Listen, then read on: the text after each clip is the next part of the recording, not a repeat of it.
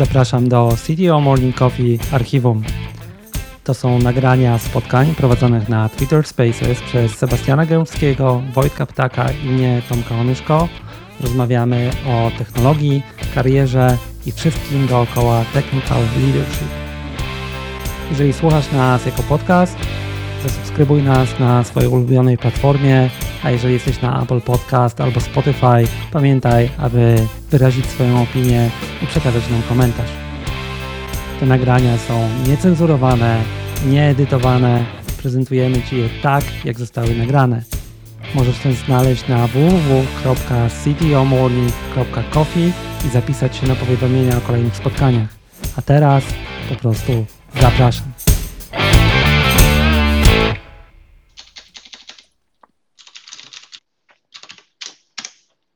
Dzień dobry wszystkim. Cześć wszystkim, dzień dobry. Jeszcze chwileczkę, już technikalia ogarniamy. Jest i Sebastian. Bosko i jedziemy. Dobrze, Wojtek, Sebastian, zaczynamy. Dokładnie, to o czym dzisiaj rozmawiamy? Co dzisiaj mamy na tapecie? E, rozmawialiśmy e, między sobą e, w naszej trójce, jakie talenty, Boże, jakie tematy, właśnie dopiero pierwszy kawy, słuchajcie, jakie tematy nas poruszają i wywołują nasze dyskusje też i gdzie jesteśmy zainteresowani i strasznie chcielibyśmy wa wasze, waszą perspektywę też poznać, bo stwierdziliśmy, że tematem numer jeden, który automatycznie nam też wyszedł w dyskusji było Competing for Talent. Słuchajcie, Tomek, Sebastian, co, e, co myślicie o tym w ogóle? Właśnie, to może tak jeszcze wbiję, bo żebyśmy też nie pojechali za szeroko, bo jak zaczniemy e, opowiadać wszystko, co się wiąże z ogólnie z rekrutacją, pozyskaniem ludzi i tak dalej, to możemy tak rozmawiać przez jakieś 6 godzin i jeszcze pewnie nie wyczerpiemy tematu. To e, propozycja jest taka, żebyśmy dzisiaj skupili się mniej na procesach rekrutacyjnych, czyli na przykład jak rozpoznać super talent, jak utrzymać ten super talent, który już mamy w organizacji, a bardziej właśnie na tym, jak wygląda rynek, jak ten rynek się zmienia i w związku mhm. z tym, no jak my się musimy poruszać na tym rynku, żeby mieć szansę w ogóle pozyskać taki talent. Więc taka jest propozycja, żeby, żeby wyodrębnić tę część tego tematu i żeby o tym, o tym, o tym trochę porozmawiać. Dokładnie tak. Jeszcze pomyśleliśmy o jednej rzeczy. E, tak się fajnie złożyło, że reprezentujemy trzy y, różne doświadczenia. E, Tomek, który prowadzi od, od wielu, wielu lat firmę usługową, Sebastian, który e, ma doświadczenie teraz e, big techowe przede wszystkim, więc może popatrzeć na to oczami gracza, który wchodzi do Polski, słuchajcie, z dużym kapitałem, z dużymi ambicjami. Ja z budowania firmy produktowej, później faktycznie firm produktowych tutaj raczej naszych rodzimych. Więc mamy trzy różne fajne perspektywy. Ja bym zaczął na początku tak, słuchajcie, jak to wyglądało, dajmy sobie perspektywę 3 do 5 lat, e, cofnijmy się wstecz, jak to wyglądało z waszej perspektywy, także dołączajcie się do dyskusji, a zacznę może Sebastian, e, jak to wyglądało z twojej perspektywy 3 do 5 lat temu? Wiesz co, moim zdaniem każdy rynek pracy, już IT czy nie IT, to już abstrahując, on musi dojrzeć, musi przejść przez pewne fazy. Zwłaszcza w takich krajach, które są krajami rozwijającymi się, gdzie była ta duża rozbieżność, jeżeli chodzi o, o ogólnie koszt pracy. W związku z tym y, musi przejść przez pewne fazy. No i na początku ta wczesna fazy to zazwyczaj jest taki raj. Jest raj offshoringowy, raj nearshoringowy, to jest taki totalny outsourcing, zwłaszcza w krajach takich jak nasz, gdzie tak ten poziom wyższej edukacji był całkiem spoko, gdzie ten kapitał ludzki, w sensie ilości kandydatów, ilość potencjalnie ludzi zainteresowanych w ogóle wejściem w inżynierię też jest całkiem spoko.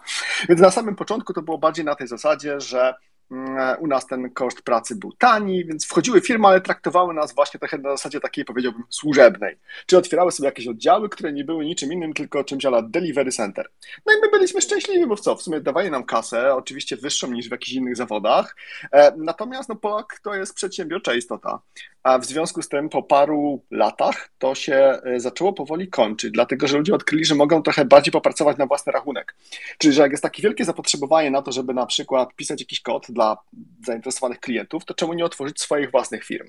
No i od takiego, takiej fazy nearshore'u przeszliśmy dosyć płynnie do fazy, powiedziałbym, nie wiem, fazy software house'ów, Może w ten sposób.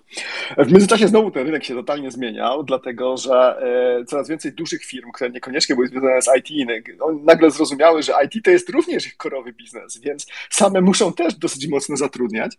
Więc znowu to też wpłynęło na rynek, bo one e, na samym początku nie miały oporów z tym, żeby korzystać e, bardzo mocno z konsultantów, z konsultantów zewnętrznych, z dużych brandów, ale to też się zmieniało, bo z czasem okazało się, że no, po pierwsze to jest dosyć drogie. Po drugie, nie zawsze daje te wyniki.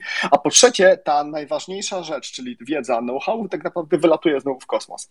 Więc potem zaczęli dominować nasi lokalni gracze. To znowu była jakaś taka kolejna, kolejna faza, kolejny etap. Uważam, że teraz jesteśmy na bardzo ciekawym etapie. Już długo mówię, ale już, już, już, już zmierzam ku końcowi.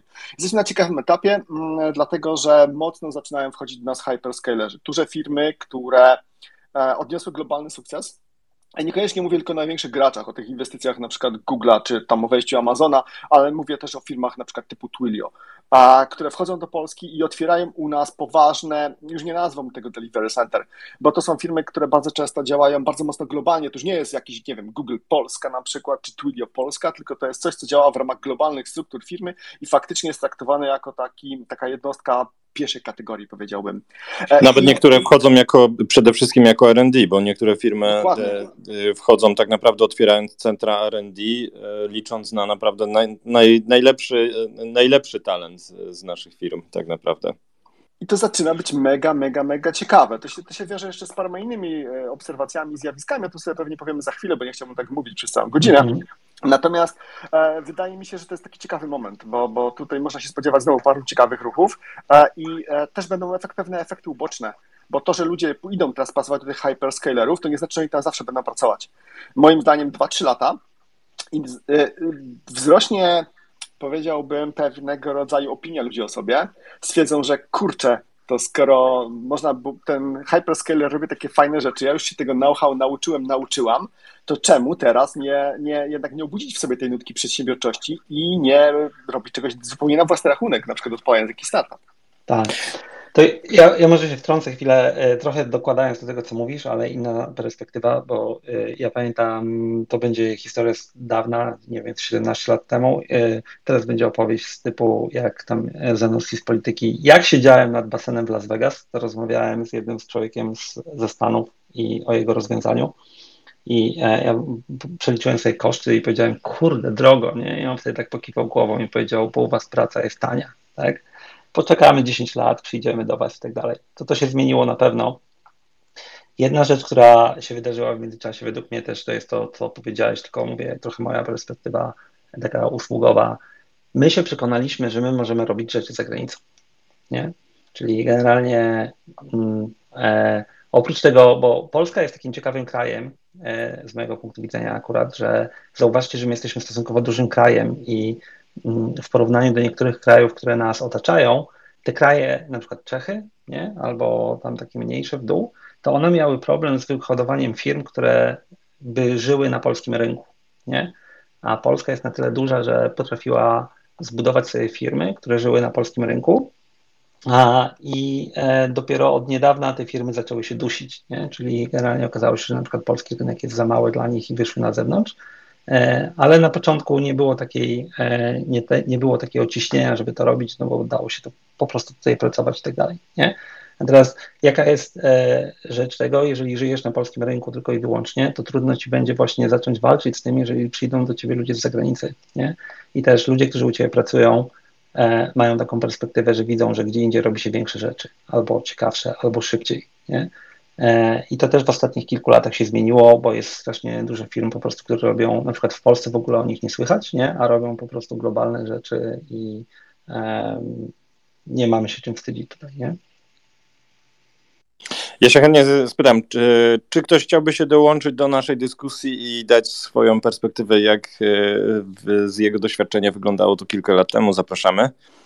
E, ja mogę powiedzieć, e, ja mogę powiedzieć tak, że do, do, tego, co mówiłeś, Sebastian, jeszcze też się odniosę i Tomek jak najbardziej, że z, w ogóle z mojego doświadczenia jest ogromna różnica, jeżeli ktoś pracował faktycznie z dużymi firmami za granicą, jeżeli już mówimy o talentach i o osobach, osobowościach nawet wykształconych, powiedzmy, jeżeli chodzi o e, podejście, kulturę pracy, myślenie, sposób myślenia, wiecie, sposób, nie wiem, wszystkiego do, od planowania przez rozwiązywanie konfliktów codziennych, przez podejście do, do, do pracy faktycznie, jeżeli ktoś e, miał kontakt z, z, ciekawymi firmami, e, a jeżeli ta firma była całkowicie od samego początku nasza rodzima i zawsze po, wiecie, po staremu się robiło rzeczy, czuję taki kontrakt, e, kontrast. To jest moja osobiście e, e, perspektywa, natomiast dotychczas w wielu firmach tego doświadczyłem, więc muszę Wam powiedzieć, że to, to jest coś, więc zawsze, zawsze to było ciekawe. Natomiast jeżeli mówimy o tym competing for talent, no to pewnie za chwileczkę do tego przejdziemy. Natomiast mam wrażenie, że wydarzyła się bardzo ciekawa rzecz przez ostatnie lata. E, jak wiecie, w naszym zawodzie, jeżeli damy perspektywę pięciu lat, to e, pięć lat temu w naszym zawodzie byli przede wszystkim inżynierowie. Nie było czegoś takiego jak reskilling do IT jeszcze, wiecie, tak dajmy pięć lat, bo trzy lata temu on już się może e, rozpoczął. I pewnie do tego przejdziemy właśnie, co teraz, bo tutaj chcemy gdzieś, rozmawialiśmy z Tomkiem i Sebastianem, że chcemy rozmawiać do teraz, temat, wiecie, jak będzie Competing for Talent e, w 2022 i dalej, to jest, e, to jest całkiem osobny, ogromny worek.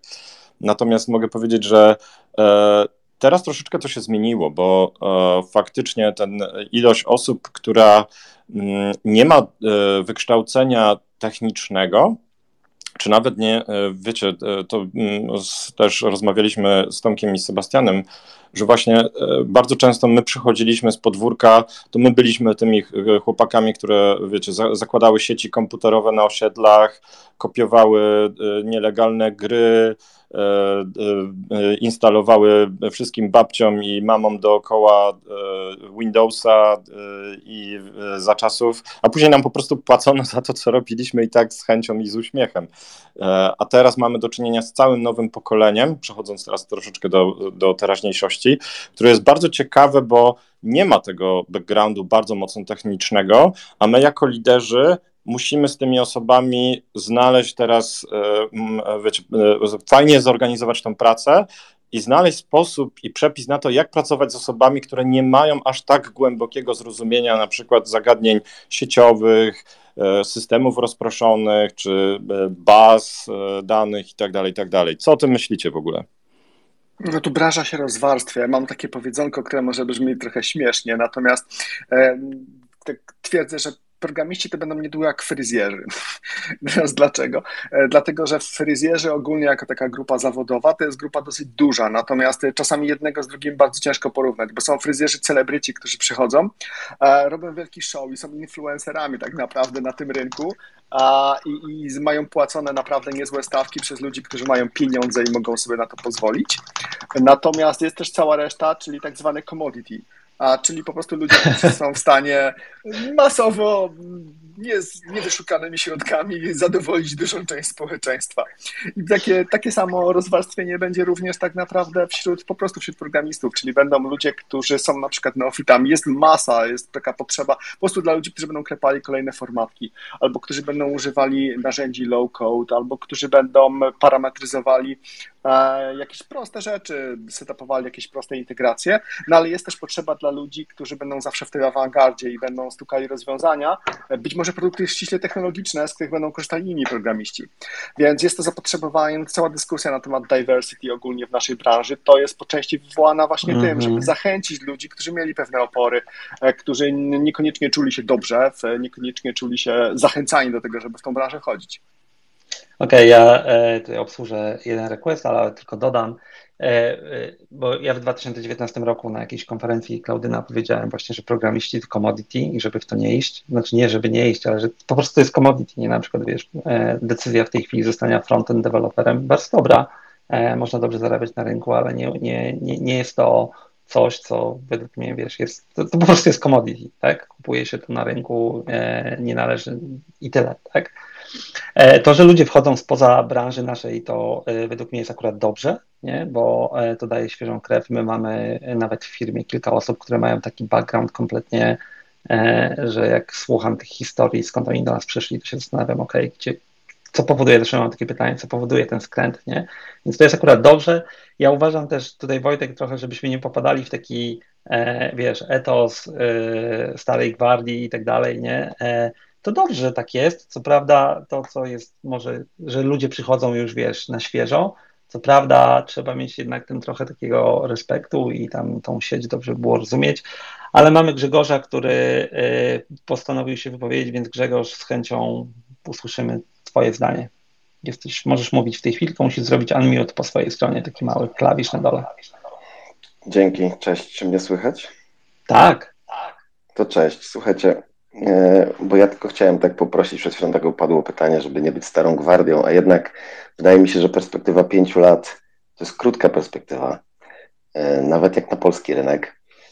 I, I to, co się działo wcześniej, wydaje mi się też jest ważne, bo jeśli, bo ja chciałem się jeszcze do tego pierwszego pytania odnieść a propos tego talent poolu, to ja chciałem tylko taki przykład przytoczyć, że kilkanaście lat temu, tak taka duża firma potrzebowała dla zagranicznego banku zrealizować projekt, to przychodziła na uniwersytet i mówiła, potrzebujemy ludzi. I ja pamiętam, to było, ile płacicie? No ponad 1000 złotych, to było 1100 złotych na umowę o dzieło i oni zatrudnili w miesiąc 60 osób, postawili projekt i przed klientem błyszczeli, bo cały zespół był 80-osobowy, zatrudniony w miesiąc. Tak, i, i projekt jechał i się go robiło. Więc jakby no może to tak brzmi jak trochę jak taki stary dziad, ale kiedyś było trochę inaczej, nie? Nie, Dzisiaj to nie. trochę nie do pomyślenia, wydaje mi się. Ale wiesz, czy jesteśmy do końca z tego dumni, z tego typu projektów. Jak ja też uczestniczyłem w tego typu projektach i mam pewnego rodzaju traumatyczne wspomnienia i też nie wiem, czy bym do tych czasów chciał wracać. Ab, absolutnie. Natomiast jeśli chodzi właśnie o to, z czym się dzisiaj borykamy, no to właśnie ta świadomość, tak? I jakby i możliwość, i dostęp do tych wszystkich firm, które tutaj przyszły oraz tych, które powstały tak? bo tu cała masa firm powstała, e, dając tam całą masę możliwości. E, I ja właśnie uważam, że to jest super, tak? Natomiast dobrze jest e, też zdać sobie sprawę z tego, właśnie, że jest super i że kiedyś było trochę mniej super. I wydaje mi się, że pamiętanie o tym też, jakby jeśli mówimy już, jeśli to jest TO, morning, coffee i tak dalej, to trzeba pamiętać, że spora część tych ludzi, którzy dzisiaj podejmują decyzje, którzy e, w pewien sposób oceniają ten nowy talent, to są ludzie, którzy sami byli oceniani trochę inaczej e, i, i żyli też trochę w, innym, e, w innych realiach. Tak, ja nie twierdzę, że oni zawsze mają rację, natomiast wydaje mi się, że kontekst też jest ważny. Kontekst zawsze jasne, jest ważny. Mhm. Ja to powiem, bo e, Grzegorz, bo to jest trochę, e, to co powiedziałeś, to jest to trochę, co e, Sebastian na początku powiedział, ja może w trochę innym kontekście, bo zauważ, że to, co powiedziałeś, wynikało z tego właśnie, że nasz rynek działał we własnym sosie, nie? Czyli generalnie mieliśmy Polskę, Polska miała jakieś firmy, ludzie, którzy szukali pracy tak naprawdę globalnie, znaczy w kraju szukali jej w polskich firmach, nie? Nie było firm zachodnich, ich było mało, ja pracowałem w Microsoftie, wiesz, nas było 60 konsultantów, i, i głównie pracowałem za granicą, tak, bo w Polsce po prostu taki konsultant był trudny do wyżywienia. A potem to, co się stało, nie? I to, co teraz mamy, trochę przyspieszając może, no to mamy, jest taki dobry artykuł, który pewnie znowu e, zapomnę podlinkować, ale chłopaki mnie tam kopną w kostkę, który opisuje i to, co się dzieje u nas w tej chwili. My mamy w tej chwili, wiesz, lokalne firmy, które dalej działają tak, jak mówisz, nie? To, co opisałeś ze studentami, to się dalej odbywa. To jest e, w tej chwili po prostu też praktyka E, mamy firmy polskie, które nam urosły i nie mówię nawet o tych dużych firmach, ale też cała masa startupów, software house'ów, e, o firm takich jak moja, usługowe, firm, które produkują software, takie ja tu zawsze podaję kolegów z Code2, fantastyczna firma, rewelacyjny sukces na całym świecie. I oprócz tego doszli nam gracze globalni, którzy weszli już jakąś chwilę temu, tylko oni weszli jakąś chwilę temu, zauważcie, mamy IBM, Atosa, HP, które poszły w masę outsourcingu, Credit Suisse. E, te nazwy nie są sponsorowane, by the way, żeby było jasne. I teraz to, co się wydarzyło w ostatnich dwóch latach, czy ostatnim okresie, może nawet więcej, to doszli nam jeszcze gracze, którzy już są z zagranicy, tak? Którzy konkurują z nami, czyli lokalnymi software house'ami, firmami usługowymi i tak o ludzi, oferując im tak naprawdę swoje swoją pracę. Mamy Google'a, Facebooka, Amazon, Sebastian tam w tej chwili jest, Microsoft, który pewnie niedługo się rozwinie, czyli mamy w tej chwili tak jakby trzy różne prędkości na, na naszym rynku pracy i ludzie według mnie e, przechodzą do tych różnych fal. Tak? Mamy tutaj, e, widziałem gdzieś e, Kubę Gutkowskiego, może się dołączy, który wiesz, pracował na polskim rynku, w tej chwili pracuje dla startupu za granicą. Mamy Kubę Kałużnego, który właśnie e, przeskoczył do Snowflake'a jak płatek śniegu, nie? I nagle mamy, my jako firmy polskie na tym rynku już nie jesteśmy sami, tak? Już nie jesteśmy tymi, którzy przyciągają zawsze ludzi, bo nie mają alternatywy, tylko ta alternatywa się pojawiła i, ta, i ona jest globalna. I nagle my, jako CTO w firmie, ja wiesz, ja jako CTO w firmie usługowej konkuruję o pracownika z firmą, która ma kilka tysięcy ludzi i headquarter, nie wiem, w Londynie. Jasne, i właśnie do tego chciałem wrócić, czyli do naszego głównego tematu, e, bo tak było w przeszłości, słuchajcie. A jak teraz z Waszej perspektywy e, wygląda walka o, o ten talent? Sebastian, jak wchodzi taki Amazon, to jak, e, jak opowiedz nam, jak w ogóle, jak Ty myślisz o tym, jak znaleźć talent potrzebny do Waszych potrzeb na przykład? No, to jest temat rzeka. Znaczy, generalnie każdemu jest trudno, bo to się tak wydaje, że przychodzi firma, która ma duży brand i że w tym momencie wszyscy tam się garną i to tak naprawdę się dzieje. Okej, okay, dużo osób się rzeczywiście garnie, natomiast standardy wszędzie są te same. I teraz e, my patrząc, e, próbując kogoś rekrutować, patrzymy na seniority, ale patrzymy na to seniority inaczej niż Polska przyzwyczaiła polskich programistów patrzeć na seniority. Już tłumaczę, o co mi chodzi. Chodzi mi o to, że w Polsce od iluś tam lat bardzo wygodnie się żyje jako programista, właśnie w takiej, pracując na przykład gdzieś tam w jakimś outsourcingu, dlatego że zawsze jest zapotrzebowanie na Twoje usługi, zawsze bardzo fajnie Ci płacą i tak naprawdę nawet jak Ci się znudzi jakiś projekt, to możesz go bardzo łatwo zmienić i nie ma w tym jakichś wielkich perturbacji dla Ciebie osobiście. Natomiast takie firmy, które wchodzą z zewnątrz, takie firmy, które no, chciały, chcą się rozwijać w takim tempie, jak rozwijały się wcześniej, one potrzebują takiego seniority w ich definicji, czyli na przykład ludzi, którzy budowali zespoły, którzy budowali bardzo szybko organizacje, albo którzy dowodzili, e, dowozili jakieś projekty w skali bez precedensu. I E, to takich ludzi tak naprawdę w Polsce znaleźć jest dosyć trudno, bo ile my mamy rzeczywiście seniorów, ile mamy ludzi, którzy faktycznie mogą się pochwalić tym, że stworzyli jakiś unikalny produkt, który odniósł duży sukces i który jest, gdzie, którzy mają dobrze zrozumienie tej, tej bardziej komercyjnej części naszej branży, czyli rzeczywiście potrafią myśleć produktowo, mają ten entrepreneurship. Takich ludzi naprawdę nie ma dużo, dlatego że ludzie bardzo komfortowo czują się na stanowiskach, ja to nazywam, sorry, mam nadzieję, że się nikt nie obrazi, ale na stanowiskach bardziej kelnerskich, czyli robię to, co mi każą, e, bo to się wiąże z tym, że pieniądze cały czas są bardzo fajne, natomiast stopień odpowiedzialności jest znacznie niższy i można się cieszyć jakimiś fajnymi zabawkami technologicznymi. No i wpływ często jest niższy. Paweł, dołączyłeś do dyskusji. Tak, dzień dobry, cześć. Pozdrawiam serdecznie wszystkich. E, mam takie trzy, trzy uwagi e, do tego, co, co przed chwilą usłyszałem. Pierwsza rzecz, e, to co powiedział Sebastian o rekrutacji w Amazonie, akurat też e, gdzieś tam się otarłem o taką rekrutację kiedyś. Bardzo mi się podoba ten proces, ponieważ e, on, on generalnie jest o tyle inny, że zmusza siebie jako osobę aplikującą do myślenia o swoich dotychczasowych osiągnięciach, w szczególności o sytuacjach, które być może w ogóle wyrzuciłeś już z pamięci, typu e, gdzie zawiodłeś, jak w takich sytuacjach się zachowywałeś, gdzie wspierałeś e, pracę zespołową, czy generalnie pytania zmierzające nie tyle do sprawdzenia, jak dobry jesteś merytorycznie, jak świetnie potrafisz pisać w Javie, tylko bardziej na zasadzie, czy będziesz dobrym członkiem zespołu, czy wpiszesz się, komponujesz w jakąś większą całość i czy będzie można dać ci odpowiedzialność, tak?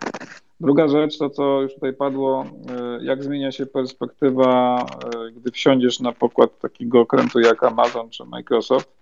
Wydaje mi się, że taką największą zmianą, jaką zauważyłem przynajmniej u siebie, to jest to, że e, w końcu zacząłem rozglądać się dookoła i patrzeć, patrzeć na istniejący dookoła świat przez pryzmat firm, które na nim funkcjonują, czyli zacząłem dostrzegać, że wszędzie są klienci, zacząłem się zastanawiać i myśleć, co oni robią i jakie mają problemy, tak, czy, czy potrzeby. E, jak pracujesz jako deweloper, to często takiego światopoglądu sobie nie budujesz I to też jest, myślę, y, to, tak, tak, tak, tak padło takie słowo commodity, tak? Czy bierzesz robotę, robisz to, co ci każą. Czasami mam wrażenie, że ludzie nawet do końca nie do, nie do końca sobie zdają sprawę z tego, jaka jest ich y, rola i, co, i co, co tak naprawdę powoduje, że oni napiszą ten kawałek kodu. I to uważam za absolutne zło. To znaczy, jeżeli chcesz zrobić coś więcej, to nie możesz się zamykać y, tylko do napisania tam kawał, kawałków klas i wzorców projektowych, bo finalnie po prostu skończysz jako wieczny deweloper i, tak jak kiedyś byli ludzie, którzy nie wiem, 40 lat temu zaczynali sobie pisać w jakichś kobolach czy, czy innych językach w command line i, i na koniec idąc na emeryturę robili to samo. Można. Pytanie, czy to jest właściwa droga? Pewnie każdy ma swoją. Dzięki. Dobrze, to ja jeszcze jeden komentarz tylko, e, zanim oddam e, głos jednemu z naszych speakerów nowych. Bo e, Sebastian to trochę poruszył, a ja ostatnio z innym CTO rozmawiałem i pojawiło się to, że ok, tu mamy talent techniczny w Polsce, ale nie mamy talentu dookoła product development, e, dookoła właśnie business e, understanding, taki co więcej robimy jako firma, to nie jest czysto techniczny skill. Ty Paweł trochę o tym powiedziałeś. I tu trochę tak rzucę pytanie, może ktoś powie jak na to patrzy, bo na przykład ja dla siebie widzę propozycje, takie value proposition dla potencjalnych ludzi, że to my ci pokażemy, jak zbudować to, rozwiniemy się trochę bardziej, tak, nie tylko technicznie, i to też może być sposób, w jaki możemy konkurować z tym, że ktoś oferuje bardzo dobre pieniądze, na przykład jako deweloper, czy jako. E, A powiedz coś więcej, jest, to jest ciekawe. No bo y, generalnie wiesz, no jest, jest ścieżka rozwoju techniczna, możemy komuś zaoferować fajne projekty i tak dalej, nie? Teraz y, ja miałem taką sytuację, y, że wiesz, że kilka lat temu moja firma mogła wygrywać na rynku tym i szczerze robiliśmy to oferując po prostu to, że robimy projekty za granicą. Teraz wszyscy robią projekty za granicą, tak? E, więc w tej chwili my patrzymy, ok, to nasze value proposition musi się zmienić, jak on się zmienia, oferujemy Ci możliwość rozwoju w innych kierunkach, tak? Może niekoniecznie technicznych, e, może to będzie kawałek biznesu, może będziesz pracował e, razem z klientem, i rozwijał inny skill. Dobrze, ale to może o tym za chwilę, e, bo jeden z potencjalnych naszych speakerów mi uciekł. Jeżeli możesz jeszcze raz e, Horil, o ile pamiętam, zarequestować, to z chęcią Ci dodam. Pytanie, czy Wy też tak to widzicie, nie? Czyli, bo jeden, oczywiście wiecie, są są sposoby oczywiste walki o ludzi, czy nawet nie walki, ale rozmowy z nimi. Możemy oferować e, zarobki, zawsze jest ktoś, kto płaci więcej. Tak. Ja tutaj będę Możemy... głosem w dyskusji naszej, naszej trójki, który zawsze powie, że e, e, technologia technologią, a jeszcze jest czynnik ludzki i tak wychodzi w naszych dyskusjach. E, I słuchajcie, ja dodam i chętnie poznam wasze zdanie, e, więc dodajcie coś e, od siebie.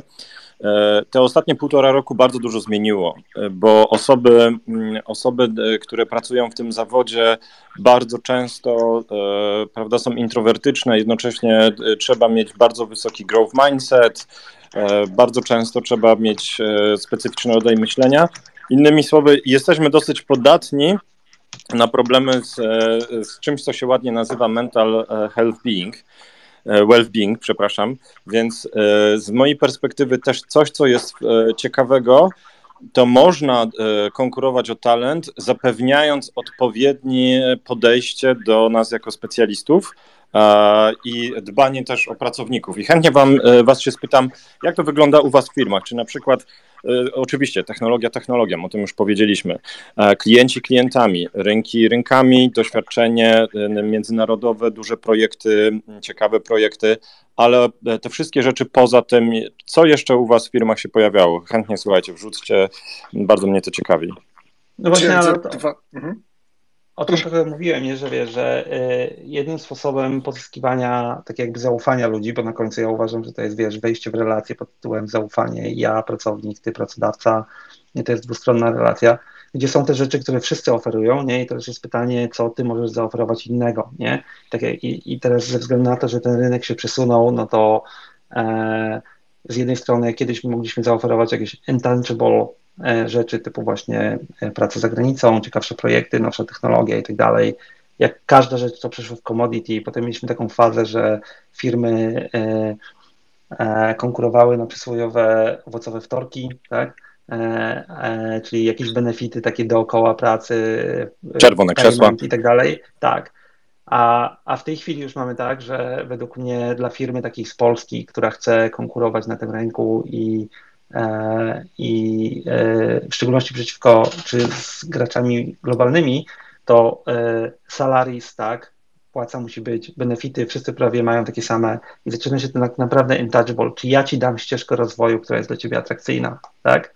Czy ja ci dam na przykład warunki pracy, tak jak mogę powiedzieć o sobie, mamy bardzo elastyczne rzeczy, nie? Typu pracujesz od której chcesz, pracujesz ile chcesz w jakichś określonych e, rzeczach i na przykład mamy człowieka, który e, mówi, że e, on nie szuka pracy tylko dlatego, że pozwalamy mu pracować w nocy e, i, i nikt się go nigdy o to nie czepia, tak? Więc jakie są, i to jest nasza taktyka może, nie? To bardziej my chcemy wygrywać kulturą, sposobem podejścia, niż takimi czysto tangible rzeczami.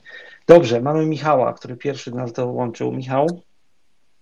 Cześć, dzień dobry, słychać mnie? Tak. Cześć Michale, tak, dołączyłeś jako pierwszy speaker, speaker teraz to opowiedz nam swoje. Cześć, e, ja trochę tak y, słucham już drugiego tego spotkania, więc witam przede wszystkim szanowne grono, widzę, że jest tutaj bardzo duże liczba osób, które prowadziły właśnie takie projekty międzynarodowe. Ja bym to chciał powiedzieć z takiego punktu widzenia mojego operacyjnego bardziej. Jak myśmy to zaczynali lata temu na przykład dla takich grup międzynarodowych. Ja akurat zaczynałem dla grup Metro, czyli grup y, realowych, która była wtedy niemiecką firmą i pamiętam jakie nasze były koszta wtedy. Czyli tam pracował tak zwany człowiek informatyk. Człowiek informatyk, który potrafił ogarnąć wszystko, od komputera po Windowsa, po instalację wagi, pod pomóc panu wykonanie przelewów, tak? I teraz jak patrzę, jak się zmieniły stanowiska na przekroju tych lat teraz w tym momencie, to o czym wy tutaj wszyscy mówicie, mm, powiem szczerze, mało już, przynajmniej ja widzę y, w branży IT ludzi, y, którzy chcą się rozwijać w szerokim spektrum, czyli na zasadzie próbują ogarniać kilka wątków, na przykład być bardziej biznesowi, potrafić rozmawiać z biznesem, a wciąż być jednak technicznymi osobami. I tego na przykład bardzo brakuje. E, z takiego mojego widzenia. Ja to obserwuję teraz w firmach, w których pracuję, czyli w firmach na przykład ze Stanów Zjednoczonych, ze, ze Szwecji. Tam są ludzie po prostu, którzy chcą zrobić swoje i o 16 wyłączyć komputer. I to niezależnie, czy to są programiści, czy to są operacyjni, czy to są DevOpsi. Ludzie po prostu lubią mieć własne życie, tak? Na przykład z mojego ostatniego projektu, kiedy klient szwedzki po prostu powiedział, że oni w tym momencie mają miesiąc urlopu i nie rozumie, dlaczego Polacy chcą się spinać, e, spinać w tym momencie, żeby dowieść jakikolwiek projekt. Przecież teraz jest okres urlopowy. Co mam, co mam z tym zrobić? Że to też się tak fajnie pozmieniało, bo kiedyś no jednak ten informatyk to był człowiek, który taki był, nie dość od wszystkiego, to był taki trochę ciśnięty, ciśnięty po wszystko, tak? Zainstaluj, zrób, naucz się, wykonaj jest taka moja perspektywa, jak to się w tym momencie teraz pozmieniało, jak to teraz, mhm. jak, to teraz jak to teraz wygląda, tak? Nie wiem, czy jest może błędna, czy jest lepsza, no ale widać ewidentnie, że my jako osoby, e, jako ludzie współpracujący w IT też ewoluowaliśmy do takiego poziomu zagranicy, w którym mówimy OK, jesteśmy, e, jesteśmy w czymś specjalistami, wyszkoliliśmy się w czymś, to płaccie mi za to, ale ja o 16 jakby wyłączam jednak ten komputer i i zajmuję się swoimi prywatnymi rzeczami, czy to projektami, czy nie wiem, czy jadę na rower, tak, cokolwiek. Że to jest tak, ja uważam, że to jest, ja uważam, że to jest akurat dobre. Już kolejkę speakerów. E, Okej, okay, ja uważam, tylko powiem, że to jest akurat dobre, e, bo to jest po prostu nasz rynek dojrzewa. Wrzucę tylko jedno, może ktoś będzie chciał się wypowiedzieć taką perspektywę, bo my mówimy tutaj o IT e, i firmach IT, a to, co ja zaobserwowałem ostatnio, to my zaczynamy konkurować z end-userami. Ludzie ode mnie z firmy odchodzą do firmy typu supermarket, tak, która nagle zaczyna robić technologię, to jak ktoś ma tu jakąś perspektywę na to, to yy, niech się odezwie. Miłosz, czekasz już w kolejce, yy, powiedz, co chcie, czym się chciałeś podzielić. O, dzięki bardzo. Myślałem, że już będzie temat, który, na który się nie wypowiem, ale ja chciałem wrócić tylko na chwilę do benefitów, jakie może firma w ogóle zaproponować, bo wiadomo, tak jak było środowe tam y, owocowe środy i burgerowe piątki, to każdy może zrobić, czy dać jakiegoś MacBooka nowego i tak dalej. Tylko wydaje mi się, że takim największym benefitem, konkurując z firmami zagranicznymi, jest to, że możemy stworzyć komplementarny zespół, taki, który gdzie deweloper będzie obok siebie miał innych specjalistów, czyli trochę nawiązując do tego, co mówił y, Michał, że tak naprawdę ta osoba nie musi robić wszystkiego. a ma po prostu specjalistów, od których będzie się też uczył, no bo jak oczywiście wiemy, każdy deweloper czy tam inny programista będzie sobie mówił zawsze, że on szuka tylko i wyłącznie rozwoju i to go interesuje jako pierwsze. No i a wiadomo, że programiści to raczej są osoby, które chłoną wiedzę z różnych y, y, działów, dlatego też w sumie nie jest niczym złym, że ktoś przychodzi i przebranżawia się, gdzie wcześniej był ja na przykład jubilerem, więc y, no to tym chciałem się w sumie, w sumie podzielić, bo konkurujemy trochę z outsourcingiem mocno, nie? E, I to teraz Mhm. outsourcing może robić każdy. Te firmy wiadomo, że płacą więcej zazwyczaj, e, jak ktoś tak pracuje w taki sposób, tylko to jest na krótką metę tak naprawdę. I później ci deweloperzy i tak będą wracać do, do firm, gdzie będą mieli zespół, czy nawet to zdalny, czy niezdalny, ale będzie się to składało z zespołu jednak. Dziękuję. Dobrze. Ciekawa rzecz, Rafał e, czeka w kolejce. Tak przy okazji dla wszystkich, którzy czekają, ja patrzę, kto po kolei e, się zgłosił i będę was trochę wywoływał. E, Rafał, co chciałeś powiedzieć? Cześć, cześć, cześć, cześć wszystkim. Ja chciałem się podzielić jedną rzeczą. E, Trochę z- zgadzam się z Michałem tutaj w kontekście e, rynku. To, co zaobserwowałem, to to, że e, sporo jednak e, przez to, że właśnie było dużo software house'ów, e, dużo outsourcingu się zrobiło na, na rynku e, polskim, pojawiło się sporo właśnie osób, które no, chcą o tej 16 pójść sobie i już zapomnieć o wszystkim. To jest jedna rzecz. A druga rzecz, e, jak się okaże, że weźmiemy jakieś e, inżynieryjne zadania, jakieś związane, nie wiem, z algorytmami albo coś z matematyką, no to jest już coś trudniejszego. No i kurczę, pamiętam tą starą gwardię, tak, no to tutaj było pięknie właściwie, tak, no bo każdy, każdy gdzieś coś takiego miał na swoim, nie wiem, uniwersytecie, politechnice, tak, i nie było z tym problemów, tak, a dzisiaj, no mamy ten rynek zd- zdecydowanie inny, więc e, no możemy e, zatrudnić senior dewelopera i okaże się, że senior deweloper niestety takich podstaw nie do końca ma, albo nie pamięta już, albo nawet nie chce pamiętać ich. Więc e, no, ten rynek się zmieni. To, to chciałem podzielić. Rafał, to ja Pytanie, może czy- kij w mrowisko jeszcze zanim oddamy głos kolejnemu gościowi. Czy to nie jest tak, że właśnie my próbujemy wszyscy konkurować z tymi outsourcingami, firmy serwisowe, usług, e, produktowe i tak dalej, ale stosując ten sam model?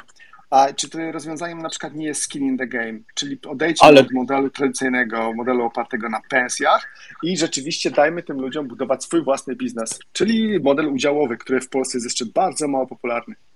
To Tak, do tego to- też chciałem dojść. E, Do tego też chciałem właśnie też dojść, ale te, mi chodziło też o te benefity. Rafał, jeszcze e, chciałeś coś dodać? No, e, w kontekście tego modelu tak i, tak i nie. E, e, e, Jak rozmawiam z ludźmi w kontekście dokładnie tego modelu, to wtedy się pojawia kwestia odpowiedzialności, tak? I to totalnie mrozi zazwyczaj ludzi, tak? No, bo to jest I, ownership, i ryzyka. Tak? I I ryzyka, ryzyka. dokładnie. Oddajemy ownership, no, troszeczkę, czy właściwie dzielimy się tym ownershipem, tak? Ktoś, e, e, ktoś wchodzi w temat, czy ma we- wejść w temat głębiej, no i musi wziąć tą odpowiedzialność, tak? No i wtedy pojawia się 200 pytań więcej, cały ten proces jest dużo dłuższy i wcale niekoniecznie zakończy się sukcesem. Mam wrażenie, że w Polsce to jeszcze troszeczkę musimy dorosnąć do tego, żeby, a może też brakuje jakiejś takiej ogólnej wiedzy z, na, na ten temat na rynku, tak żeby ludzie mogli właśnie wejść w ten temat ownershipu i przejąć ten, przejąć i, i właśnie wejść na udziały między innymi. To Rafał, e, e, myślę, że do, do tego to jest w ogóle bardzo fajny temat na jeden odcinek. Jak wygląda możliwość zapraszania i czy to robicie e, do współtworzenia firmy, pakiet, wiecie, od różne formy stakeholdingu, od ESOP-ów przez udziały i tak dalej, i tak dalej. Myślę, że to jest jeden z bardzo fajnych tematów. Jest bardzo dobry post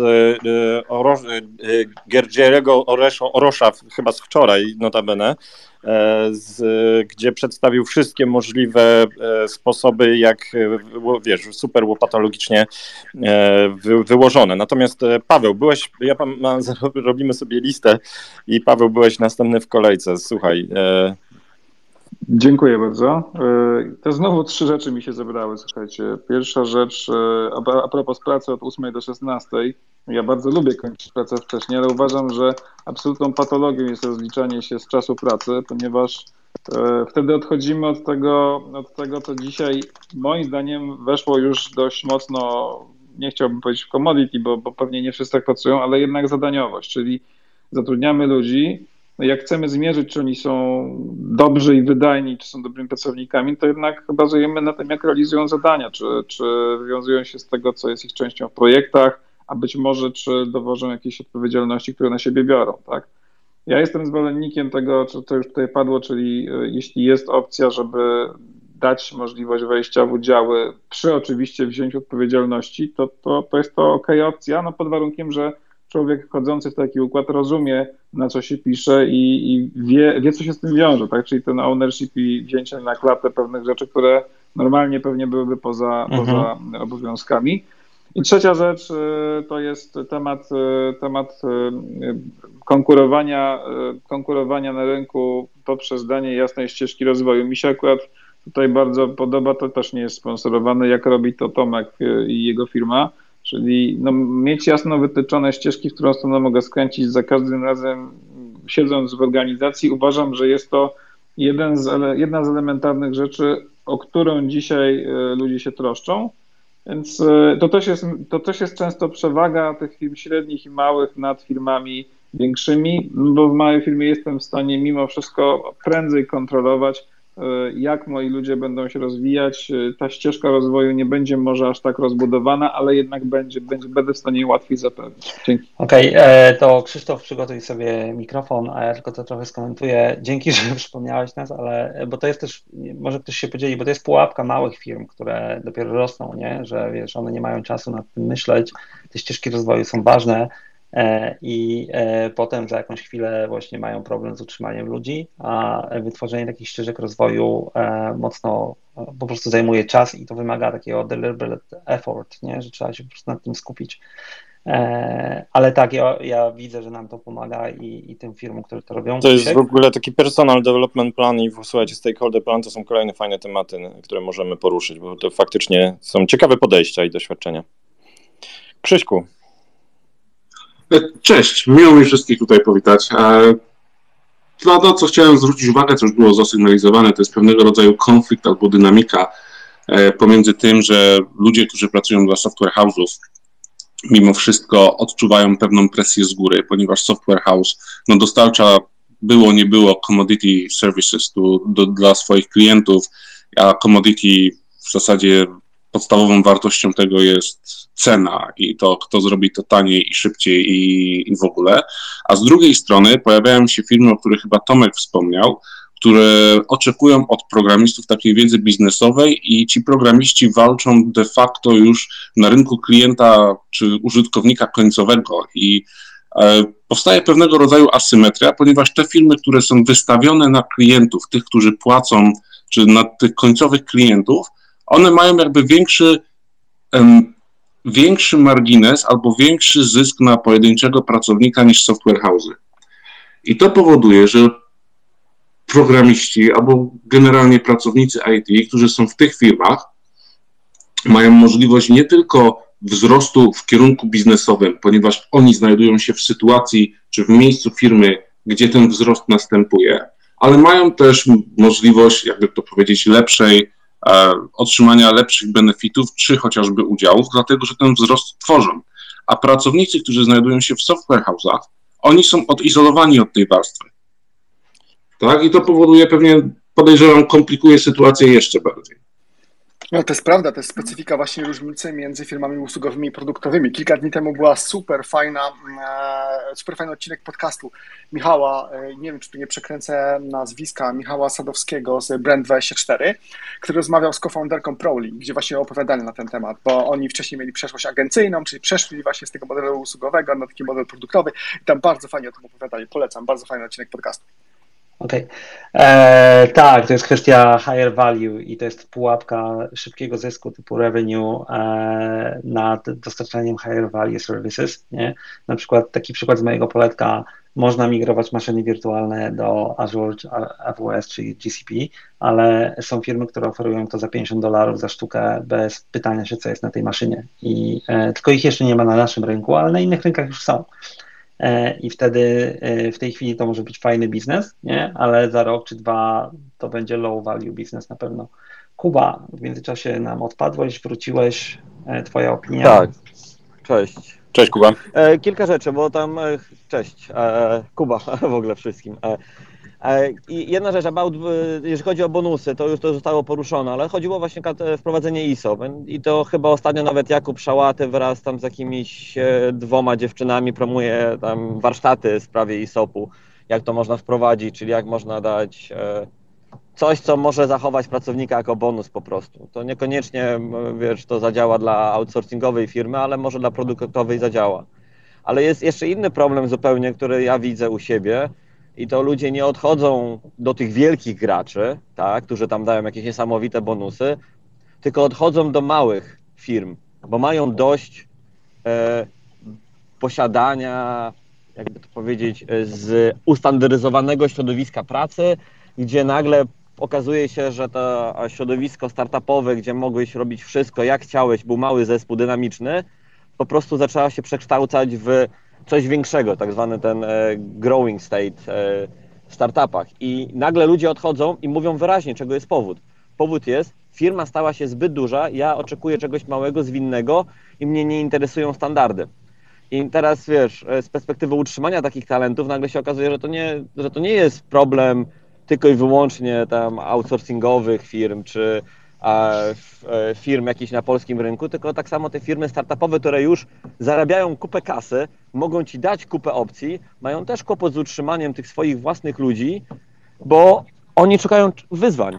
I są Mhm. takie Jest e, zespoły, do które tego, co Kuba mówisz, ja jeszcze poszukują, mogę powiedzieć że z pierwszej ręki od znajomych, e, nie wymieniając nazwy firmy, jedna z firm naszych rodzimych, która jest w hypergrowth międzynarodowym, e, musi teraz się, e, wiecie, żeby e, grow or die, e, zatrudnia e, na potęgę w całej Polsce. E, Wiele osób doświadczonych e, myśli o odejściu, bo kultura się e, jednocześnie zmienia. W związku z tym Tak. dokładnie to, co powiedziałeś, e, tworzyliśmy inną firmę, a jesteśmy już w całkiem innej firmie.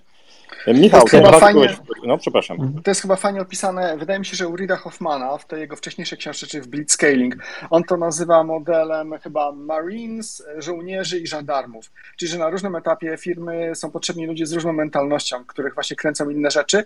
No i on bardzo mocno się skupia na tym, że to jest model nie do uniknięcia. Tak to jest skonstruowane. Ja szczerze mówiąc też przez to przechodziłem w praktyce i widziałem, jak ludzie, którzy robili niesamowitą robotę na wcześniejszym etapie, po prostu nie odnajdywali się już 6 miesięcy później. Więc nie To wiem, ja bym dodał do tego, co mówisz, Sebastian. y, 100% się podpisuję, bo ja sam, ja sam przez coś takiego często przychodzę i ro, lubię sobie robić rachunek sumienia. Jak odchodziłem, to czułem, że pewien etap mojej własnej ścieżki się skończył, zrobiłem to, co do mnie należało.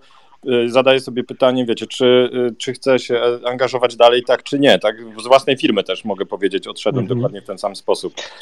E, Słuchajcie, to ja tylko dwa komentarze, zanim... Ale czy to, E, jeszcze takie pytanko tylko, bo czy to nie jest czasem tak, że wtedy, bo mówiliśmy o tym, że e, szukamy talentu albo jak szukać talent, a fajnie by też było, gdyby ten talent właśnie też sam rozpoznawał swój talent. E, Nie twierdzę, że my mamy na to jakiś wpływ, ale być może by się trochę przydało, no bo ja miałem dokładnie taką sytuację. Wchodziłem do firmy, która była w, powiedzmy w takim lekkim e, rozpadzie, to znaczy w sensie miała ciężką sytuację i szukiwa, poszukiwała standaryzacji, więc szukała ludzi, którzy będą chcieli to robić.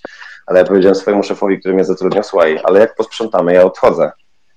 Bo, bo Mhm. odtwarzanie rzeczy w kółko to nie jest coś, co mnie interesuje. Ja tutaj chętnie przyjdę, chętnie naprawię, ale jak już będzie naprawione, nie będzie to dla mnie miejsca.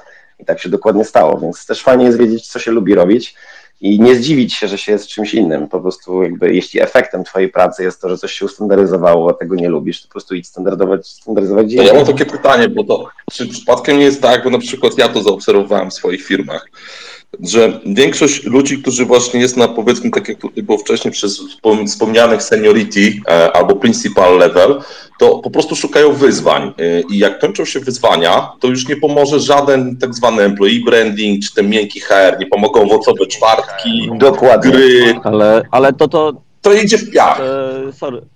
Tak, ale to co ty powiedział Sebastian, że są różne typy ludzi i różnych typy ludzi różne rzeczy kręcą. I a wiesz, że e, se, seniority może być, że rzeczywiście wiesz, kręci ciebie akurat rozbudowanie systemu, ale innego kogoś może kręcić sprzątanie.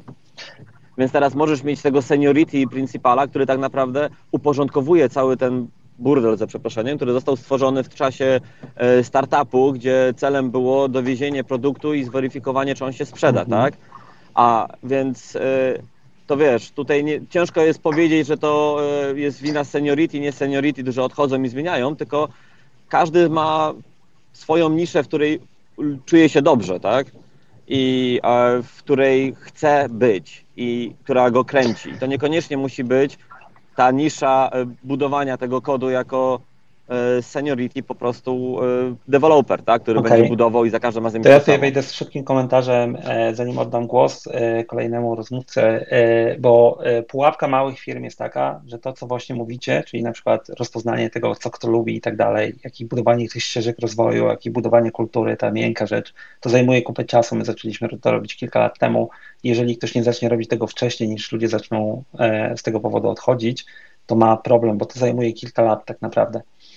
E, Michał Kwieciński, e, czekasz już długo, więc e, proszę dołącz do nas. Cześć, czekam długo, powiem krótko, odnosząc się trochę do tego, co powiedziałeś wcześniej, chociaż wszyscy macie bardzo fajne komentarze. Pojawiło się kilka razy takie stwierdzenie, że jesteśmy na rynku międzynarodowym, konkurujemy na rynku międzynarodowym. Natomiast to są dwa rynki, rynek, na którym jest pracownik i rynek, na którym jest firma. E, są firmy, które konkurują na obu rynkach, natomiast e, są firmy, które konkurują tylko na rynku polskim e, ze swoim produktem, a o pracowników muszą się konkurować na rynku globalnym.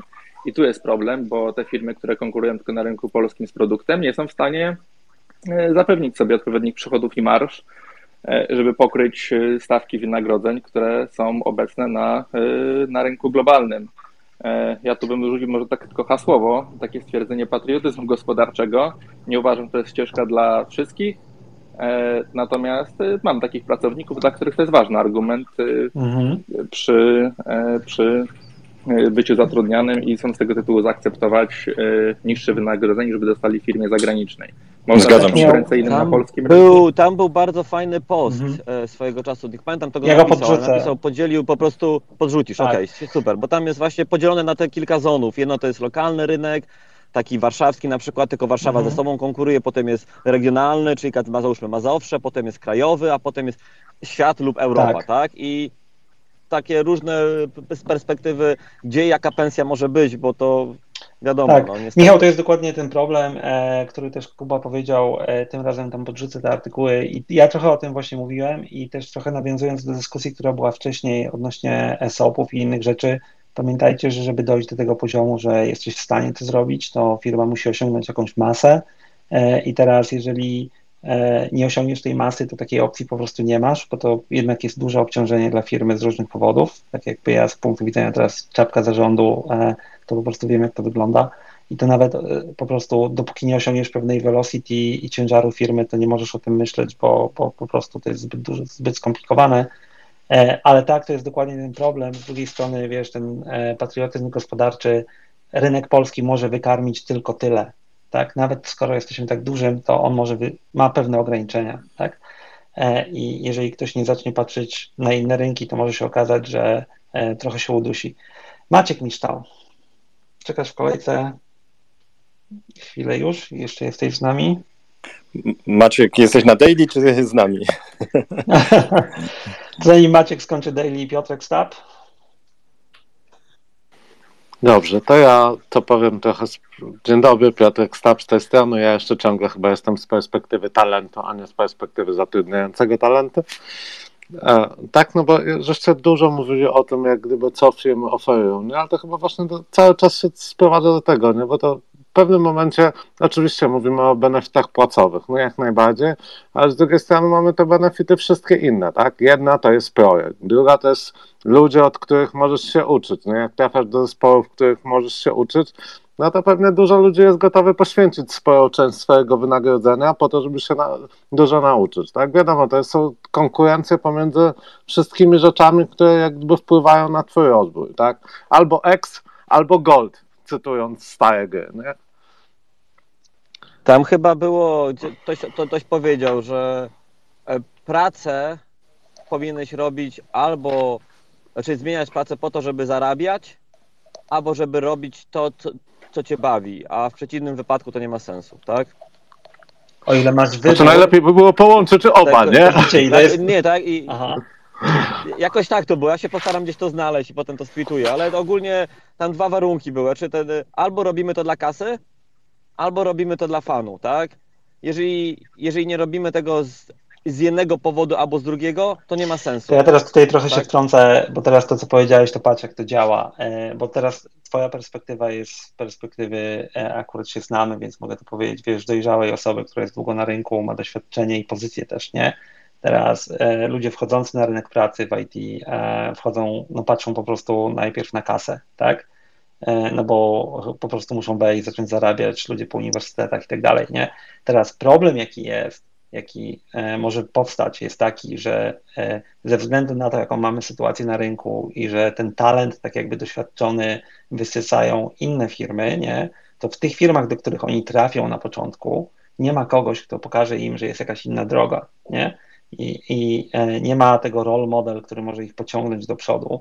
E, I na przykład wiesz, ja doceniam to, że w którymś momencie wylądowałem w Microsoft te lata temu, bo tam byli tacy role model, którzy po pierwsze pokazali mi, e, możesz pracować za granicą, jesteś tak samo dobry i tak dalej. Po drugie, pokazali mi, tego nie umiesz i jak tego nie zmienisz, to e, nie będziesz lepszy, nie?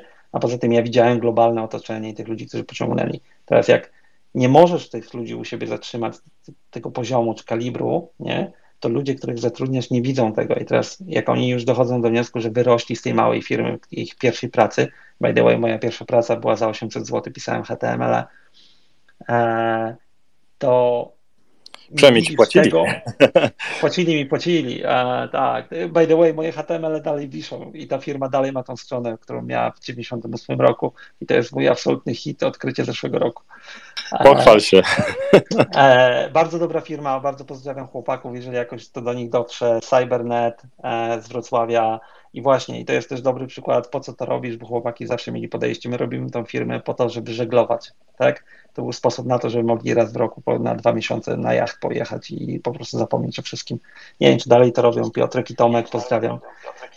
E, ale i, i to jest to, nie? Kto tych ludzi wyciąga, żeby oni e, Ale tu, po, ale tu po, fajną rzecz to, po, poruszyłeś, że e, właśnie jest ta część jednak, bo koncentrujemy się na e, naszej branży, wydaje mi się, że bardzo istotnym elementem mimo wszystko życia, bo było to well-being, jakie dajecie benefity, a, może istotnym e, benefitem, ja mam wielu takich kolegów, e, którzy lata temu, że tak powiem, podjęli pewną decyzję i konsekwentnie się jej trzymają, to znaczy pracuję, żeby żyć, a nie żyję pracą. Tak? I to też nie jest zła droga. I teraz jakby możemy mówić o tym, że robię coś, co lubię. Oczywiście, że tak, ale jednak mimo wszystko wydaje mi się, sądząc po statystykach, nie wiem, wczoraj gdzieś tam na jakimś British IT, e, British Polish IT Forum pokazywali statystyki, chyba firma Highstones tu wystąpiła bez znaczenia. E, 75% ważności podjęcia decyzji, jeśli chodzi o zmianę pracy, to jest pensja. I wszystko inne to było po kilkanaście, może dwadzieścia. Ale to ciągle jest ta pensja. To ciągle y, możesz robić coś super, ale jeśli dzisiaj dostęp, to nawet nie jest kwestia szukania tego, ile można zarobić. LinkedIn, nie wiem, Facebook atakuje cię informacją o tym, ile ci zapłacą, jak do nich przyjdziesz robić reakta. Tak? Więc na dłuższą metę, no trochę ciężko jest tak naprawdę patrzeć i mówić sobie, o, super rzeczy robię, no ale mogę zarobić dwa razy więcej i te- nie podnieść tej decyzji. Nie? Słuchajcie, ostatnie głosy. Paweł, jeszcze ty chciałeś e, coś dodać? Wiecie co, ja mam taki komentarz e, odnośnie właśnie tej kasy. Wydaje mi się, że na kasę, e, to, to, to, to że ktoś tam zeznaje w ankietach, że kasa była tym powodem, okej, to pewnie prawda, tylko mam takie wrażenie, że na temat pieniędzy zjeżdżamy w momencie, kiedy wszystko inne zawodzi i po prostu czujemy się źle w organizacji. Wtedy dyskusja toczy się wyłącznie o worku pieniędzy, nie? Natomiast e, zaczyna się od innych, od innych aspektów, między innymi właśnie tych, tych rzeczy, które dzisiaj sobie powiedzieliśmy, rozwój, i tak dalej, nie? Ale, ale kasa nie zawsze jest tym pierwszym elementem, o którym się dyskutuje. Bym powiedział, że ona po prostu na nią schodzi dyskusja w momencie, kiedy już nie ma innych argumentów. Dzięki. Dobrze. Daily powoli się kończą, e, będziemy zawijać. Sebastian Wojtek. e, No, nie chcę, nie chcę brzmieć jak głos? jakiś, Nie chcę, będzie jakiś nawiedzony kaz, kaz, kaznodzieja, natomiast wydaje mi się, że właśnie z tymi pieniędzmi to jest trochę tak, jak powiedział Paweł, że to nie jest e, zawsze kluczowy element. Poza tym to jest tak, że ja nie znam takiego super przełomowego produktu, ani super e, firmy, która odniosła niesamowity, spektakularny sukces, która jechała w, tak naprawdę w 100% na najemnikach. To jednak muszą być trochę misjonarze. Misjonarze to nie mam na myśli tych, którzy pracują za darmo, mam na myśli tych, których kręci coś innego. Mają ten intrinsic motivation, mają właśnie ten growth mindset i po prostu chcą gdzieś odcisnąć swój imprint, chcą zbudować coś fajnego, chcą zbudować produkt, który kręci, chcą zbudować zespół, z którym czują się fantastycznie, który czują jako przedłużenie swojej własnej ręki. Chcą być mentorem dla kogoś, chcą być pewnego rodzaju wzorem, kimś, z kimś przyjemnie jest pracować. Takich ludzi trochę w Polsce mamy, mamy ich bardzo mało, natomiast e, to trochę, to co powiedzieliście, ja się zgadzam z tym, że te pieniądze są ważne i że w wielu przypadkach są ważne, ale one wynikają trochę z tego, co powiedziałem wcześniej, że ten zawód to jest już coraz bardziej zawód fryzjerski i zawsze będzie te 90% tych po prostu kręci ta kasa. I im się bardzo dobrze będzie pracować do godziny 16 czy 17, a później sobie pójdą, nie wiem, zagrać w Counter Strike'a, czy przejechać na nartach, czy iść na basen. I to jest fajne, to jest cool, jakby szanujmy wszystkich, dajmy im pracować. Jest potrzeba również dla, też dla takich ludzi. Natomiast no, w ten sposób nie da się zbudować czegoś fajnego long term, moim zdaniem. Słuchajcie, jest 9.30, ja jeszcze dodam od siebie jedną e, rzecz, że do tego, co mówisz, no to na pewno polecam, e, kto, kto nie czytał Daniela Pinka Drive'a, żeby się spojrzeć na to też z troszeczkę innej, innej perspektywy, gdzie mówi, że temat pieniędzy należy ściągnąć ze stołu, a tak naprawdę są trzy inne aspekty, które nas bardzo napędzają. Słuchajcie, ja bym dodał jeszcze, że jest, istnieje jeszcze jeden model, który się zaczyna pojawiać, tylko to jest przyszłość, czyli e, jakiś gig economy w naszym, e, w naszym zawodzie, czyli e, generalnie rzecz biorąc, można by powiedzieć, niekorowe domeny, uzupełniamy spadochroniarzami, którzy wpadają nam wykonać pewne zadanie. Czasami, wiecie, kupujemy coś gotowego i dostarczamy jak najszybciej. Tak? To jest ogromny temat, który można by poruszyć i też jestem ciekaw Waszego zdania. Natomiast słuchajcie, jest 9.30, więc strasznie miło było Was słyszeć dzisiaj. Sebastian, co dalej? No mamy dużo różnych fajnych tematów, chyba że nam się urodziło podczas dzisiejszej dyskusji. Zapiszemy to wszystko i będziemy proponować kolejne spotkania. To co, widzimy się pewnie za dwa tygodnie. Słyszymy się za dwa tygodnie. Za dwa tygodnie, 8.30. Ogromnie Wam tak. dziękujemy. Zaproszenie wpadnie na Twitterach i na LinkedIn, więc jeżeli ktoś jeszcze nas tam nie subskrybuje, to kliknijcie, e, będziemy to ogłaszać. E, notatki pewnie wpadną dzisiaj w formacie e, thread na e, na Twitter. E, ten ostatni punkt, Wojtek, który dołożyłeś, ja tylko jeszcze dosłownie minutę, to był mój pomysł, jak odchodziłem z Microsoft 13-12 lat temu, bo ja widziałem ten trend za granicą i się okazało, że 12 lat temu w Polsce to kompletnie nie działało. Mamy Kubę na kolu, e, na teraz tutaj, który niedawno napisał, że jego firma ma 10 lat i na ile ja go znam, to bo on właśnie działa w tym takim trochę trybie gig ekonomii. To jest definitywnie coś, co e, powinniśmy gdzieś tam pociągnąć ale to już za naście tygodni gdzieś tam w kolejce. Dokładnie. Dzięki wszystkim. Dzięki, Dzięki wszystkim, wszystkim miłego piątku i miłego weekendu wszystkim. Trzymajcie się zdrowo. Trzymajcie się, cześć. Cześć, cześć. cześć.